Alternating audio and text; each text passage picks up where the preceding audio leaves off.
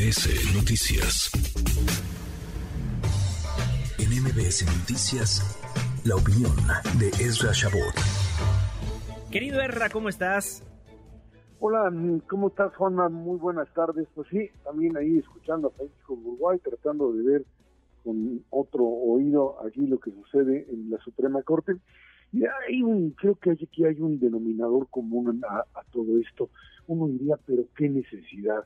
A ver, eh, eh, yo entendería que la discusión se diera a partir, digamos, de las cuestiones de fondo. Eh, que en la Corte estuviesen discutiendo con respecto a si las leyes de comunicación social o la ley de responsabilidad administrativa estuviesen en contra de lo que la Constitución plantea en términos de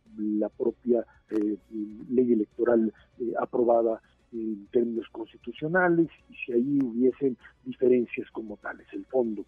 Eh, lo mismo sucedería con las otras leyes que ahí en Burguat estaba planteando.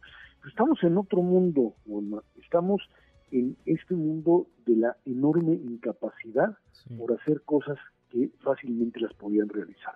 Morena y sus aliados tienen la mayoría y tienen la mayoría como para, para hacer las cosas y hacerlas bien. No tenían por qué estar jugando a eh, de un último minuto eh, levantar y traer una, una, una, propuesta de reforma electoral y luego cambiarla al último minuto, meterla de obvia resolución, eh, levantar rápido y, y, tener la mayoría. La mayoría la tienen. Aquí el problema es por qué demonios no tuvieron el tiempo, la capacidad, la organización política como para pensar que hacer pedazos el proceso legislativo era suficiente como para destruir la posibilidad de que esto pudiese transitar en función de lo que sucedía en la Suprema Corte, a menos que pensaran que tenían amarrada a la Suprema Corte de manera tal que pues, había un cacahuate, tú apruebas acá y la Corte te va a aprobar todo.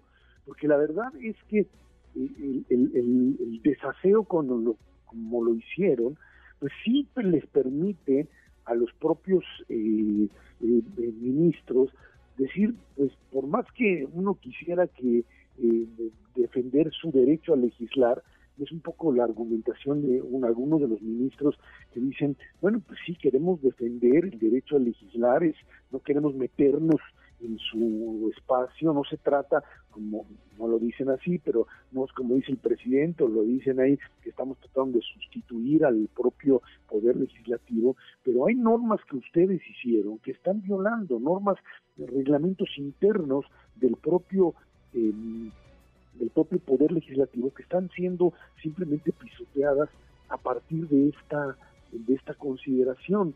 Creo que ese es el, el, elemento central de, de, esta de, esta legislatura. Eh, como decía don Porfirio Muñoz qué forma de legislar. O sea, es una es, es un nivel de sociedad legislativa con el que lo hacen cuando no tienen necesidad. Si tú me dices, mira, es que no tengo la mayoría y entonces tengo que darle la vuelta y buscar algún aliado acá, meterlo por abajo como parte del juego político, se entiende. Pero cuando tienes, ya sabes que no tienes la mayoría constitucional, pues no te vas a meter a eso. Pero tienes la mayoría para poder pues, plantear este tipo de reforma, tener cierto tipo de cuidado para pues ver si en términos constitucionales no te la van a rebotar, pero perder la apuesta por las puras formas me parece pues un verdadero absurdo y es creo que lo que está pasando en la corte. No sé cómo va a terminar la votación, pero los argumentos de todos y cada uno de ellos, como lo han presentado, parecen demoledores. Creo que en ese sentido, pues el margen es, es, es, es muy poco, ¿no? No creo que haya mucha posibilidad de que esto vaya a pasar a menos que pues nos veamos algún tipo de sorpresa, pero tiene que ver con eso. Hemos visto, Juan Manuel, una, una um, disminución enorme de la capacidad de la de, la preparación legislativa de los diputados, incluso a los niveles más altos falta de preparación lo que te lleva a pues, hacer este tipo de eh, desaguisados o de, de, de, torpezas políticas que terminan expresándose en textos que simplemente no pueden sostenerse ante un poder judicial. Es eh, pues, algo así como la expresión de la ignorancia llevada al máximo y por eso pasa lo que pasa. Cuando uno es, escucha eh, en voz de los ministros ya directamente, ya lo sabíamos anteriormente, pero lo escucha uno en este momento, cómo fue el proceso, de, legislación de este tipo de planteamientos o de este tipo de normas, uno dice, pero pues cómo es posible que hayan hecho eso sabiendo que estaban rompiendo todas y cada una de las partes de algo que ellos habían aprobado anteriormente.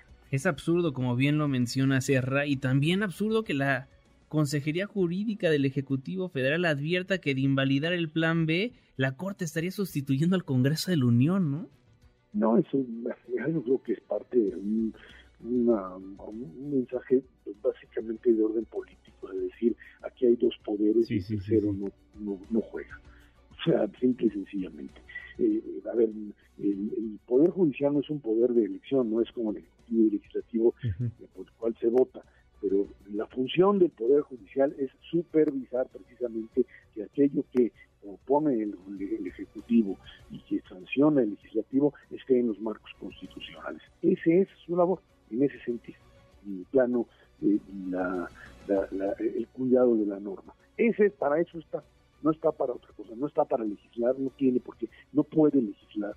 Si es que se le ocurre legislar, entonces sí estaría eh, eh, eh, supliendo o tratando, si la acusan de legislar, de estar armando una ley desde la propia Suprema Corte, el, el, el, tratamiento sería válido, pero cuando lo que hace la Suprema Corte es decirte lo que tú estás planteando no está acorde con lo que la Suprema Ley, la Constitución te plantea, por favor, si quieres hacerlo, pues simplemente haz que haya una consonancia entre lo que dice la Constitución y lo que tú estás planteando.